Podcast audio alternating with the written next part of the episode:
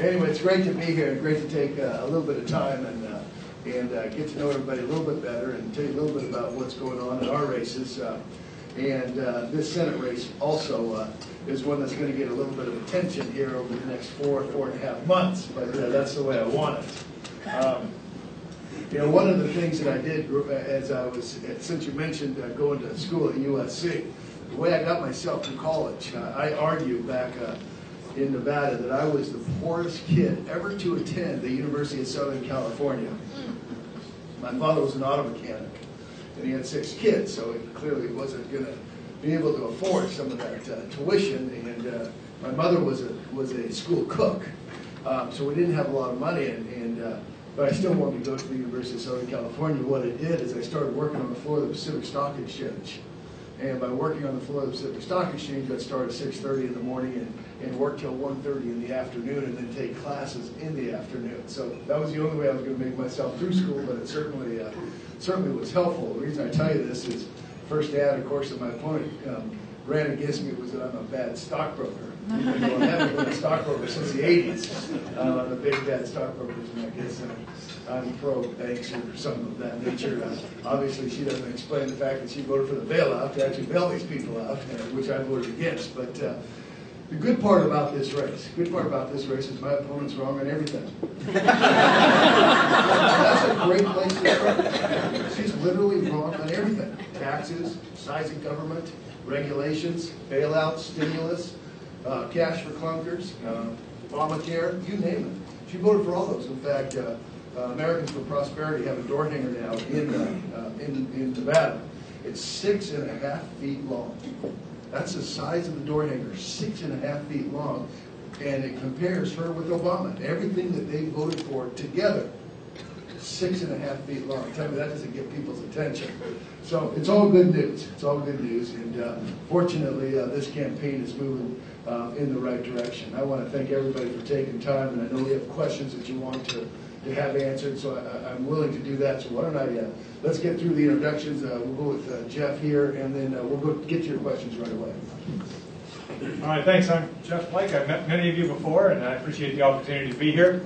I'm running for the seat being vacated by Jon Kyl, as you know. Jon Kyl served, I think, the country and certainly the state of Arizona well, and he leaves big shoes to fill. Uh, in this race, uh, there is still, we have a late, late primary, uh, August 28th. And we love to campaign in August in Phoenix. but, uh, but anyway, there are uh, three other Republicans in that race. Uh, we, we're doing pretty well there. The, the general is going to be tough. We've got a guy named Rich, Richard Carmona. If the name rings a bell, uh, he was President Bush's Surgeon General to 2002 to 2006. Uh, he was a registered independent until November. Now he's a registered Democrat. Um, I think he's gone full circle. He's gone from being the independent-minded Democrat to uh, two days ago he had an event with Al Franken in Arizona. So that's uh, that's kind of tough to run the uh, independent route. There was another Democrat in the race. Uh, he was in long enough before he dropped out to pull Richard Carmona out on some of the issues. Most importantly, Obamacare. Uh, Obamacare is a heavy anchor to drag around the state of Arizona. Uh, obviously, we have the budget issues. If Obamacare is implemented as it is planned in 2014, that will mean a $1 billion budget hit to the state of Arizona in the first year, just in the number of people who will have to come back on the rolls. So there's resistance to that. And then also, obviously, in the retirement communities, people are concerned about the kind of care uh, they're going to get or not going to get uh, with Obamacare. And so that's, that's a tough uh, thing to be for. He likes to say, my opponent, uh, that uh, um, he says that I, every other sentence, putting on my Surgeon General's hat, or when I was Surgeon General, or as the nation's doctor, and uh, it gets a little annoying, but, uh, but I think in particular in, in Arizona right now, uh, people want access to their own doctor. They don't want the nation's doctor. And that kind of reinforces this notion that we have to have one size fits all program like Obamacare. So we feel good about where we are. Obviously, uh, my record is, is far on the other side on, on fiscal issues. I think uh, I'm where Arizonans are, kind of in the mold of uh, uh, independent-minded conservatives that have been there before. So I appreciate the help that uh, many in this room have given, and, uh, and that you all, I hope, will give. So thank you, and look forward to answering any questions.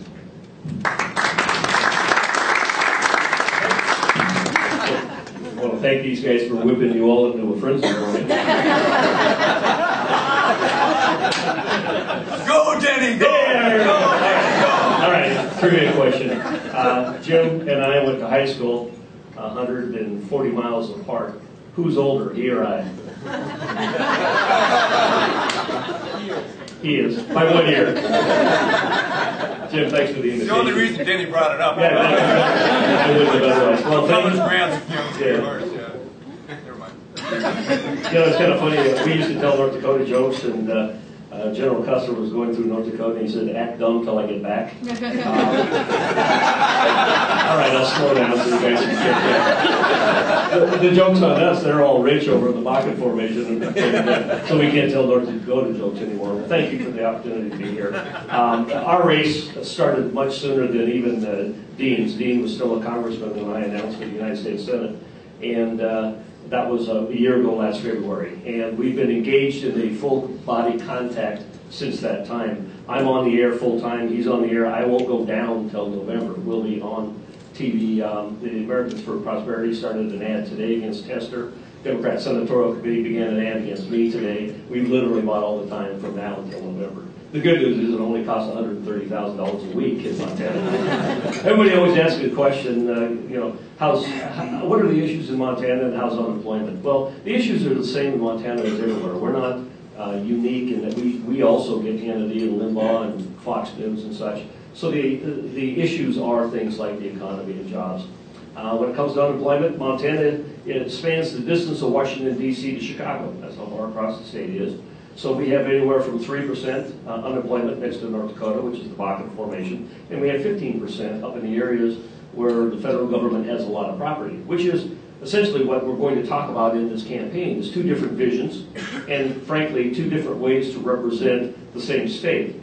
I just happen to believe the government isn't the solution, he thinks the government is the solution. We had our first debate this last week at the Montana Newspaper Association Convention, and uh, he's not backing down his support of the president's health care reform, that didn't reform health care, of course, and he doesn't back down from his support for a failed stimulus and the cap and trade. He, uh, he feels comfortable in being able to try and defend that position, which you would find shocking, but I am the only Republican elected statewide in the state of Montana.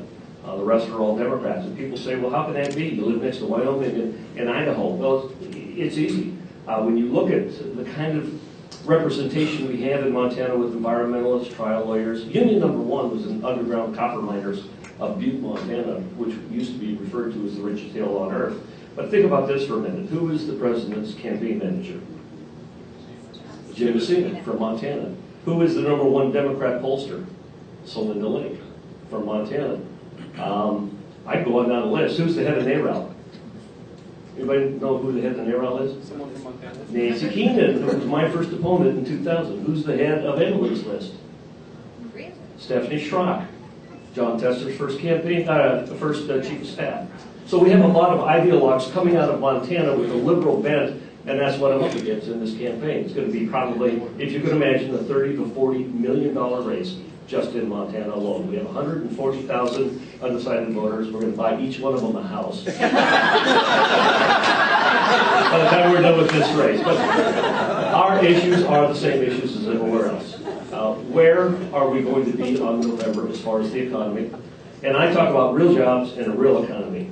Real jobs are created not by government, but by small business and the people that are sitting in this audience and the people that you represent. So it's going to be a clear contrast of philosophies between Max, uh, Max, Randy gets him once too, that was fun. Um, between Jon Tester and myself, a clear contrast. You more closely associate with somebody who thinks that the government is the solution, that you can buy your way into prosperity? Let me real touch on something else real quick. As the chairman of Appropriations Subcommittee on Labor, Health and Human Services, Education, everybody asks me, what's the Supreme Court going to do? I have no idea.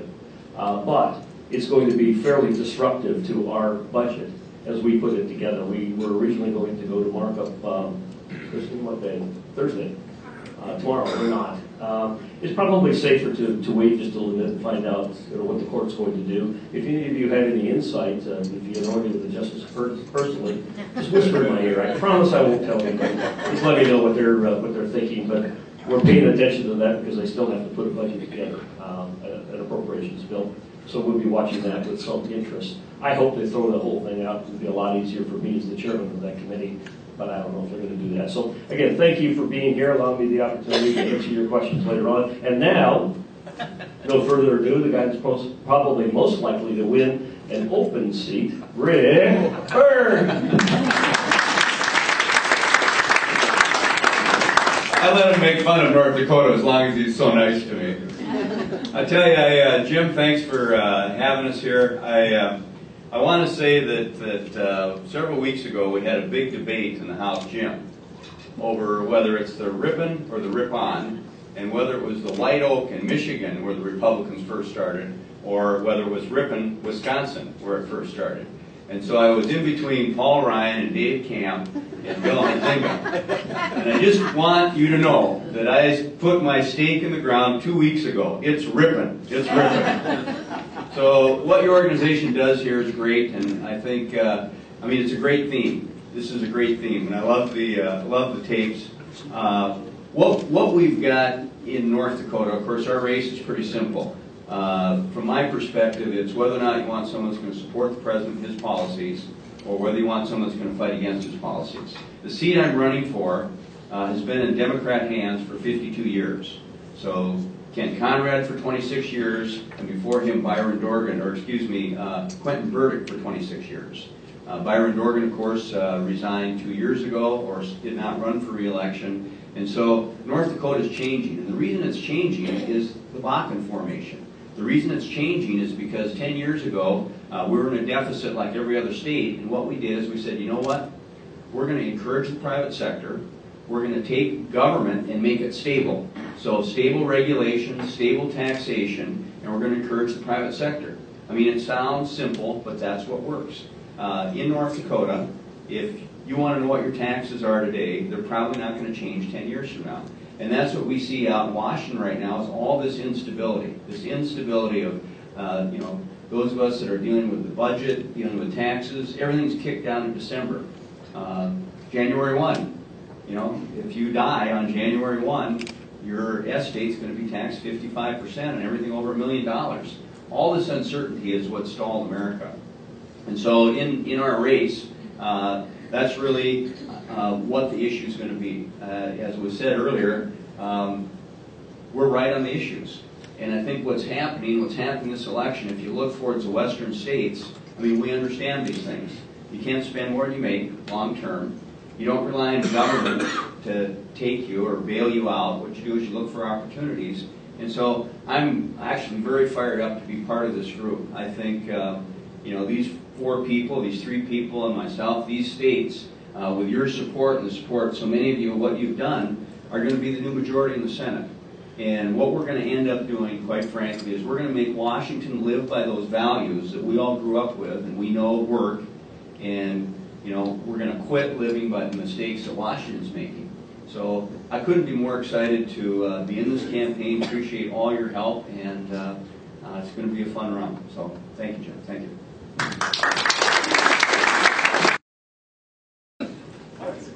If the Supreme Court strikes down Obamacare, will that be a plus or a minus in your campaign?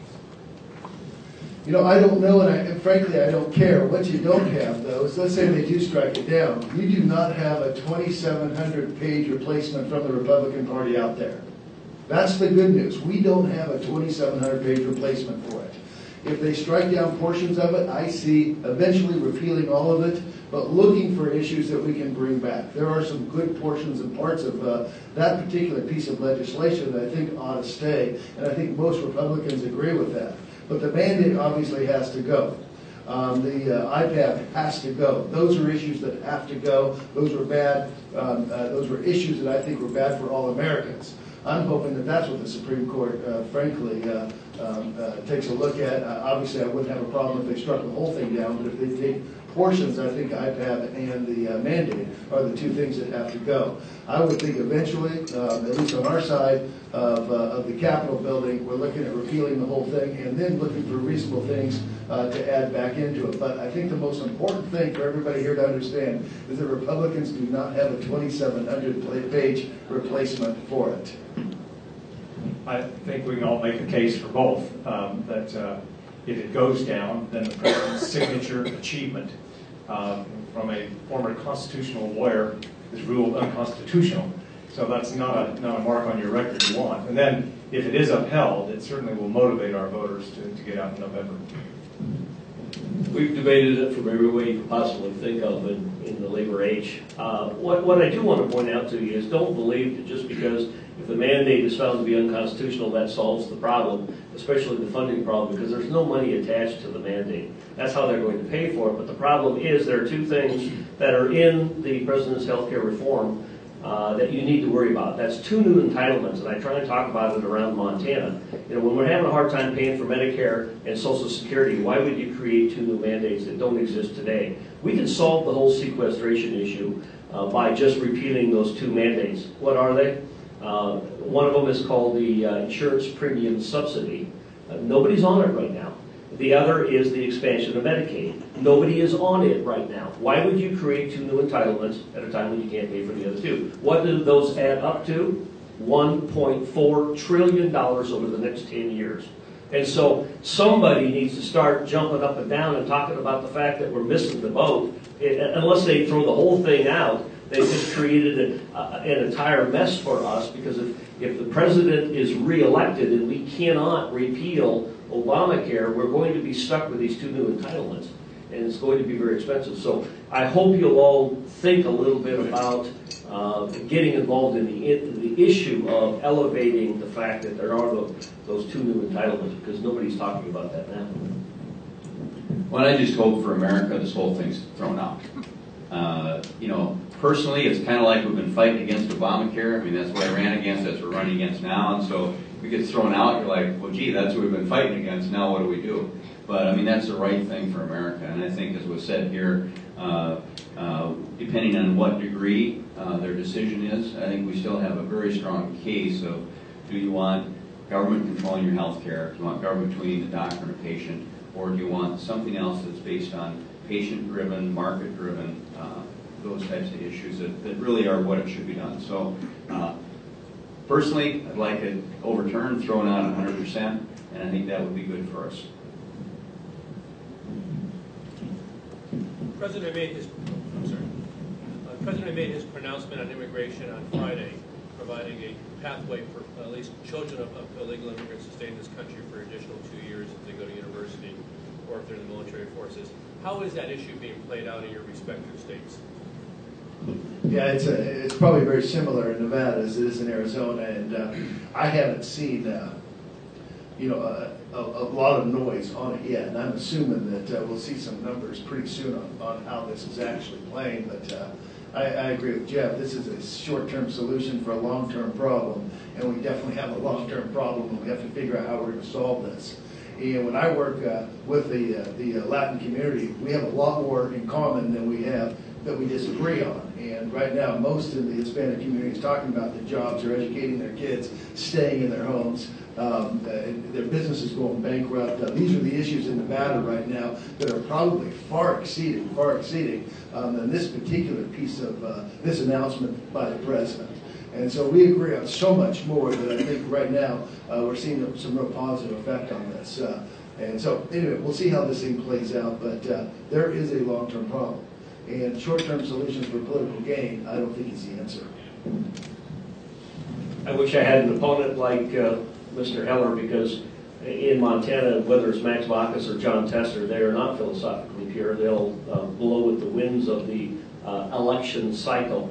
And so Mr. Tester became a lot more modern over the course of the last couple of years with me in the race. I always say I make the senators better senators just because I'm running against them. They actually try to represent the state of Montana. So to put it in perspective, Jon Tester voted against the DREAM Act, uh, thereby, of course, offending most of his liberal supporters, but they, they're willing to give him a pass on it. But I, I point out the fact that he voted against the DREAM Act because Montana is one of those states that believe in borders security first. And it doesn't hurt us by taking that position. That is the right position. Uh, Al Simpson got himself a lot of trouble when he was the senator from Wyoming, and back in the eighties pushed through the uh, original amnesty saying, if you'll just give these guys amnesty, we'll close the border. We don't fall for that kind of thing anymore. Close the border first, uh, make the effort, and then we can talk about comprehensive immigration policy. So I, I'm able to take a pretty tough line. Uh, My opponent is taking the same tough line. Well, in in North Dakota, our main problem is the Montanans coming over. Good job. No, I, I, I think one of the interesting points here is I think the president and his campaign team is gonna try and throw this campaign about everything but jobs, everything about the economy, every chance he gets. And, you know, clearly, uh, if we're talking about the economy, we're talking about the long-term direction of our, our country and jobs, we'll win. If we get caught in all these other issues, I think as a party we'll lose. And so I think that's part of the strategy here. It's, it's not a long-term solution. We need long-term solutions in so many areas, but it's a, it's trying to get the debate on something else. You One did last notice- question, anyone? Yeah. You notice Rick invited you and your children to all move to North Dakota. He's he's in the rental housing business. Senator, go ahead. Uh, I would guess that all of your opponents are going to be acting like they're a lot more conservative on fiscal issues than they really are. I would just encourage you to uh, uh, tie them to the Democrat leadership. Uh, and, you know, you can ask them who you're going to vote for for leader, and they're going to vote for Harry Reid. And you can say, you know, the Senate deserves an F. Uh, they haven't done a budget in three years. And, and tie your opponent, hey, they're going to support the leadership that hadn't even tried to do a budget. That's. And, and, and everybody realizes we can't have trillion dollar deficits. It's crazy. But the Democrats in the Senate, not the House, the House leadership's done budgets. And all of you can say, hey, we've, we've done our work, but the Senate hasn't. And your opponent's going to be supporting leadership that hadn't done squat uh, in three years. And so I would really tie it to them. Uh, I I wouldn't let them get away with that because I think that's going to be one of the big issues in this next election. I uh, stepped in the door and I talked to this real wise person, Senator Nickles. And, and uh, he was asking me about the Keystone Pipeline. I said, well, my opponent, in fact, I got a call about two or three weeks ago from a buddy of mine, and he said, watch out for your opponent. She's trying to pass you on the right-hand side. Uh, she, that's, of course, illegal in North Dakota. Uh, she came out for Keystone, came out for a balanced budget, but, but the point is absolutely right. Last week, the Hill did an interview with her, and they said, who are you going to vote for for majority leader? And she said, well, I'm going to wait till after the election and make a decision. So this reporter called our office right away and said, you know, gee, here's what your opponent's saying, do you have a comment? Well, we gave a comment, then the reporter called back and said, well, you're going to be interested to know this. Within the hour, she called back and said, I misspoke. I will definitely be voting for Harry Reid for majority leader. And, I mean, your point is absolutely right. It's, it's, we're gonna, we got good people to some degree that we're running against, but the reason we haven't solved Keystone, the reason we haven't solved our spending these problems is because they don't vote, uh, they're not able to vote on these issues. Nice to see you, Don. Good see you, Um, I, I was a campaign manager for Conrad Burns in 1988 when he beat uh, John Melcher. And Don Nickles, I'll always remember, you, you probably can visualize him on the Senate floor in grand debate. The only memory I have of you in 1988 is when you flew into Glendive, Montana, which is the nation's smallest TV market, and he expected us to load him in a car and take him down to the studio. He did not realize they don't have a studio. And so he got out of the 310, Cessna 310, stood on the runway, and the photog, or the, the uh, broadcaster had the camera and the mic, and interviewed him, standing there all by himself with Conrad, just the two of them, and then got back in the plane and flew off. We won. We won. We did. Uh, economics is, of course, the number one issue. right? Anybody that thinks it's going to be something else is, is probably not paying attention. It's going to matter where the economy is on election day.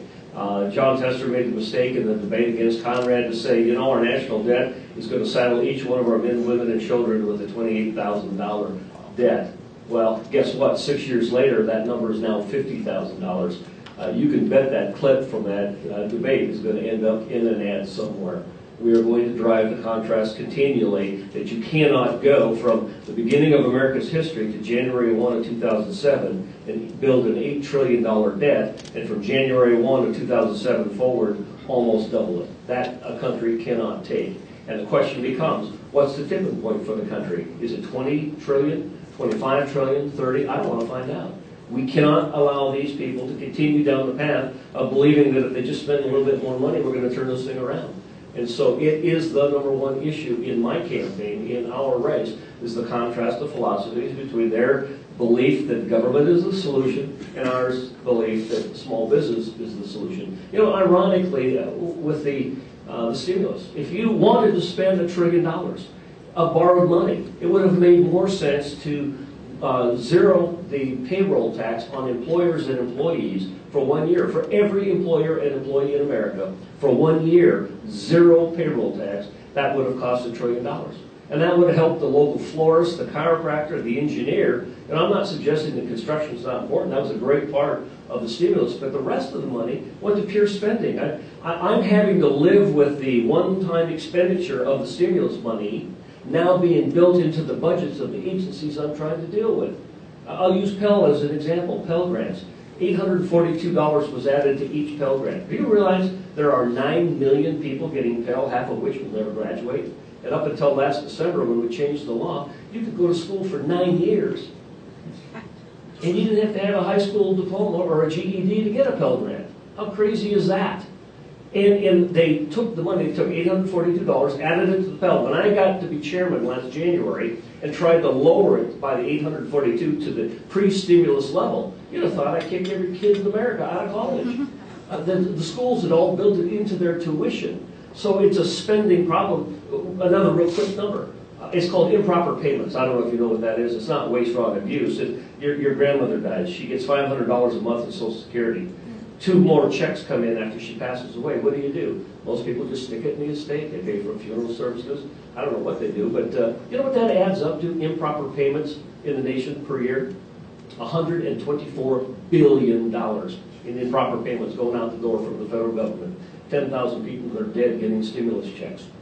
Improper payments alone, $124 billion. So we have a spending problem in this country. Don't let them raise taxes until we get a handle on the budget. Don't, don't support it. Don't, don't fall for the Simpson-Bowles. It sounds great, but once again, Al Simpson, you, you know, you, you, you kind of, you fooled us on closing the borders by providing amnesty. And I, I say the same thing to Alan. I see him all the time. He, he shops at Billings because, you know, they don't have shopping centers in North Dakota and Wyoming. They have to come to Montana. But until He's gonna be in trouble when he runs for president. Boy, howdy. Don't, don't fall for any kind of a compromise that, you know, and the press especially wants to get us in- trapped in that kind of a debate. that, Why don't we ever hear compromise from you guys? Well, compromise has gotten us to where we are. Let's be tough for a little while. Let's try and control the spending first. Then we can talk about revenue someday. So it is going to be about the economy done.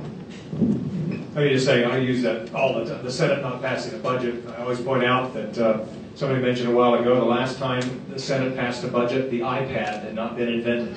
And now we're on the third generation of iPad, still no Senate budget. And the effect that it really has, aside from being unable to discipline your spending and prioritize, is the way you discipline the federal agencies is to go through regular order, through appropriation bill by appropriation bill, attached language, you know, uh, report language and amendments, hemming them in, saying you can't regulate this, or you have to regulate that, or this is what we meant when we passed that law. When we don't go through regular order, we don't get that. And when everyone knows, the agencies in particular know that we'll do one big omnibus bill at the end of the year, one vote, no amendments up or down, they know they can continue to run amok, and they are. And, and so the barriers to job growth are not just uncertainty on taxes, but I can tell you in Arizona, it's the certainty of regulation that is strangling everyone. And so that, that's an important point. and if we can tie our opponents to that and to the Senate, that'll be well for us. Senator, thanks for the question. In Nevada, we have highest unemployment in the nation. We have highest foreclosures, we have highest bankruptcy. And my opponent thinks the private sector is doing just fine. In fact, she believes the only way we get out of this is grow the size of government. Just like the president, she embraces uh, his economic policies, and they're obviously not working. And every group she says she is supporting and defending, students, women, um, seniors, middle class, you go down the list, uh, Hispanics, every one of them are just getting creamed, creamed by these policies. I'm a low-tax, small government reasonable regulation, free market capitalist, just like the founding fathers, and she's not. And so getting back to the budget, I agree, absolutely agree, three years. First, first ad, first ad out of the box is a piece of legislation that I introduced. No budget, no pay. It's the only way we're gonna convince members of Congress that it's important to budget is to actually take their pay away from them. And that is the first ad that I am running, is that piece of legislation that I've introduced. And it doesn't matter who you talk to in America. Eighty-five percent of America will agree that if you don't do your job, you probably shouldn't be paid. And that's the problem with Washington DC, and that's the reason we have the economic problems we have in America today, is this lack of stability. Is because we refuse to budget. So that's my first, first ad that's out that started Sunday, is, is that legislation talking about we shouldn't be paid if we're not willing to do our jobs.